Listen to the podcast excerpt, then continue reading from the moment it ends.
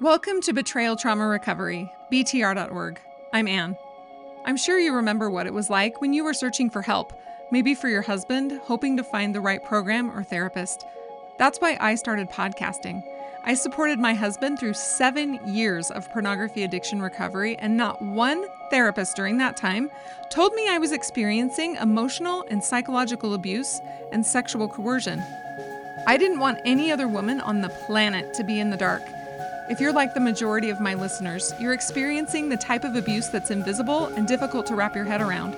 Your husband is using porn or having affairs or lying to you, and you're getting the same bad advice about how to improve communication or your relationship.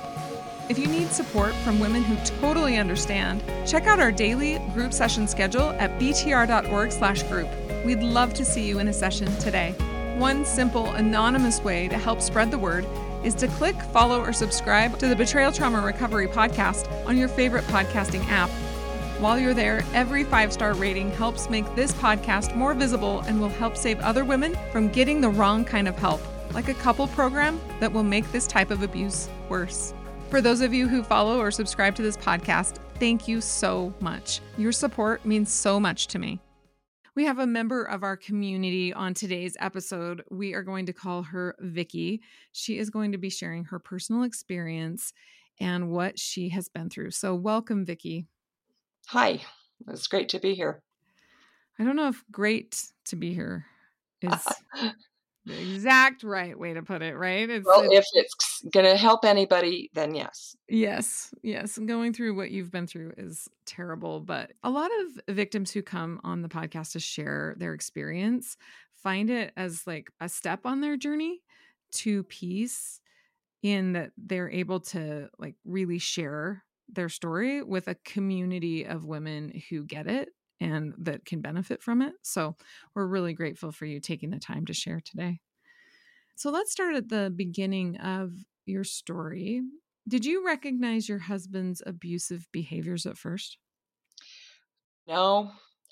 I mean, of course, at first he was Prince Charming, you know, so there wasn't anything to notice at first. But then, very shortly after we were married, I started noticing things that I was like, hmm, I've never seen that before. Where did that come from?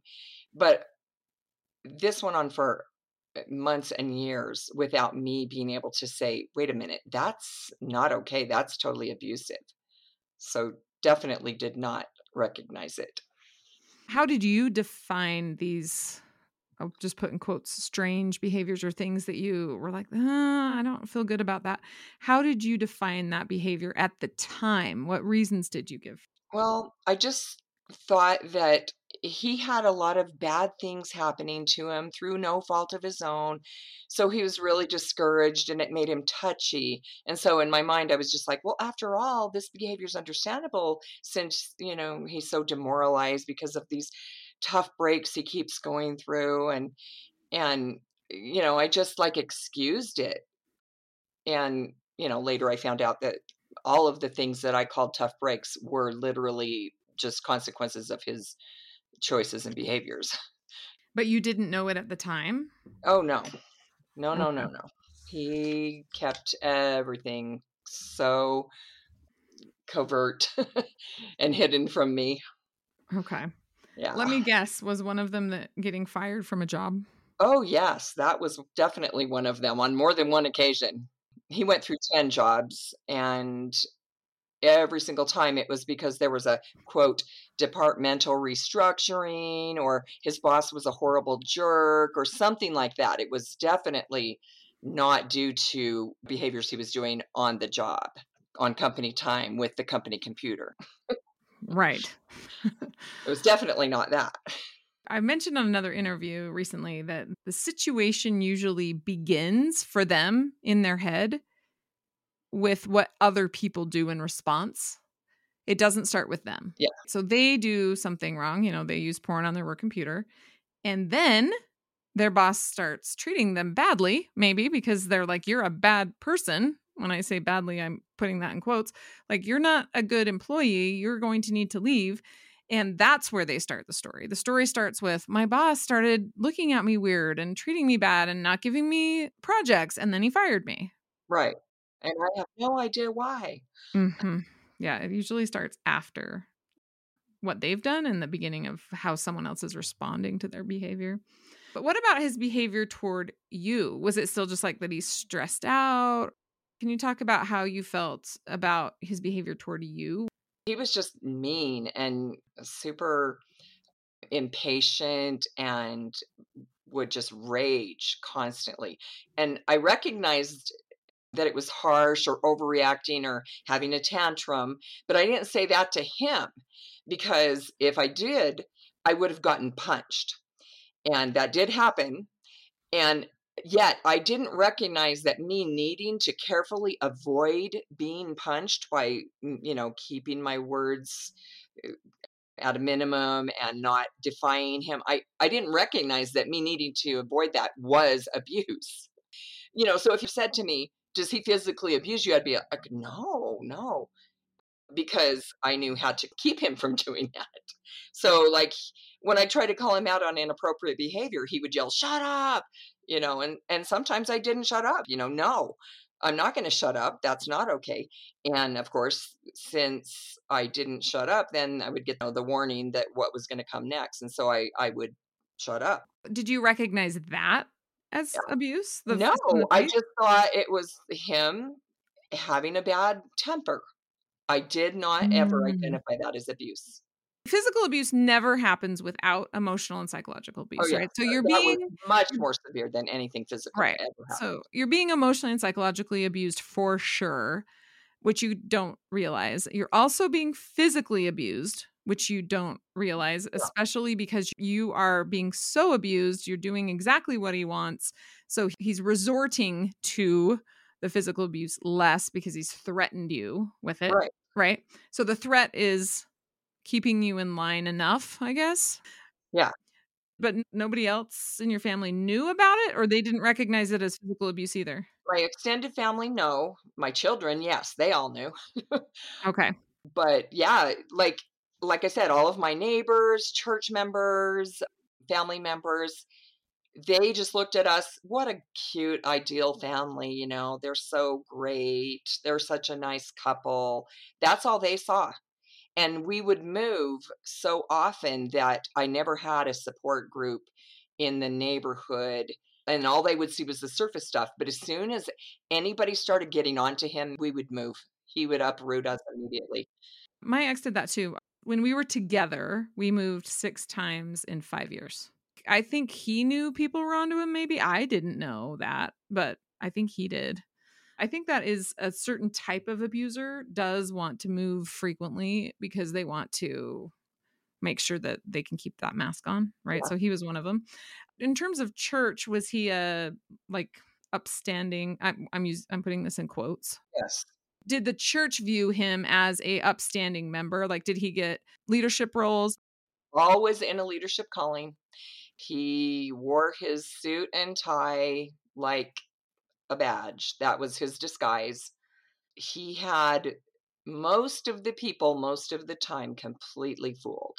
I, looking back now, I can see sometimes how people reacted to him, and I'm pretty sure there were some people that didn't fall for it, but I did until the very end. The fog started lifting.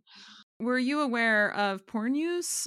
Not until after I left. Mm. It escalated to a point my adult children did an intervention. And after mm-hmm. that, my daughter took me to a therapist that she had been seeing.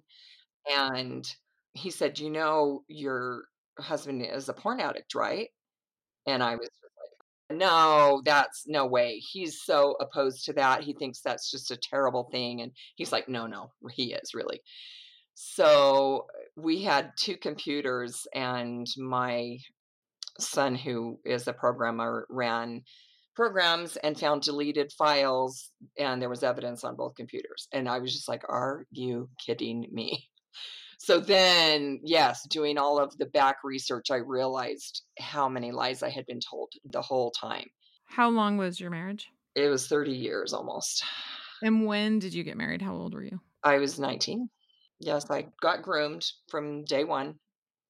He used a very tricky tactic to make me think he was Prince Charming. Real quick before a response, there are a lot of so called betrayal trauma therapists or coaches or groups out there, but they don't approach pornography use or infidelity as an abuse issue, or they try to quote unquote treat both the abuser and the victim in the same setting, which is unethical. So if you hear something in this episode you relate to, check out the group session schedule at btr.org/group. We'd love to see you in a group session today. Now back to our conversation so as he's using porn without you knowing, I mean, you're knowing that you have to walk on eggshells in order to avoid abuse, not knowing that you're being abused the entire time. Can you tell us more about the types of things you did to sort of quote unquote manage his abuse? It's really sad. And I did not even realize this. It's so funny because I literally would fantasize about him being dead and how easy it would be to raise eight kids all by myself with him being dead. Like, and that didn't even clue me into something being amiss. I don't know. I, I would be like, why, why do I think that? That's so dumb of me. And I, I would justify it by being like, but he's just so tortured and it's okay for me to not want him to keep having to go through this you know existence with it being such torture for him and yet he wasn't being tortured at all i was. You were. He was just saying he was tortured from what like he was abused as a kid or his dad didn't love him or what? Because of losing jobs and oh gotcha. and not being treated like he was stellar uh, all the time by every person in his sphere. he wasn't getting all the stuff for free that he thought he was entitled to, right? Yeah. What I did that was so sad was like I, I just had my kids like, okay guys, dad's going to be home, you know, everybody just has to not fight. We can't have this, you know, and like I had them all like trained little walking on eggshell kids because they knew they would get, get hurt if there was any problem. And so all I did was spend my entire marriage making him have his life exactly how he wanted. I mean, I'd have the dinner on the table, whatever he said he wanted to do, we would facilitate that ASAP. There was nobody else was allowed to have a want or a need. If anyone expressed a want or a need, they got, "Oh, you're so selfish. You're you're so needy. You're such a drama queen. You're just on and on." Do you realize how capable you are and how amazing you are? That you were actually able to do that? I hear women say this, like, so I had dinner on the table, and so I had this and this done.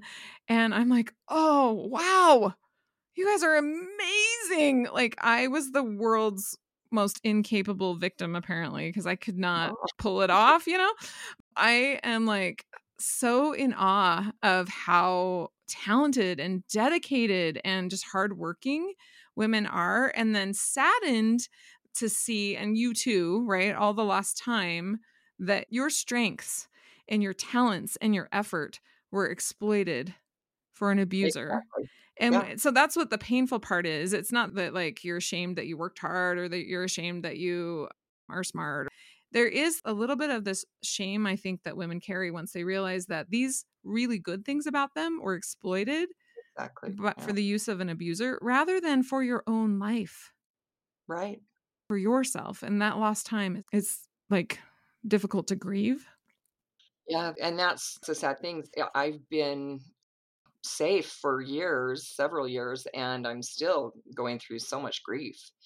Little things will trigger and just be like, oh, I just I hate that I was so gullible or I hate that now my kids are struggling as adults because of their trauma from me eh, you know instead of being like no you're not going to treat my kids like that. You're out of here. I didn't do that. It was like okay now you guys have to manage your behavior and not be a kid.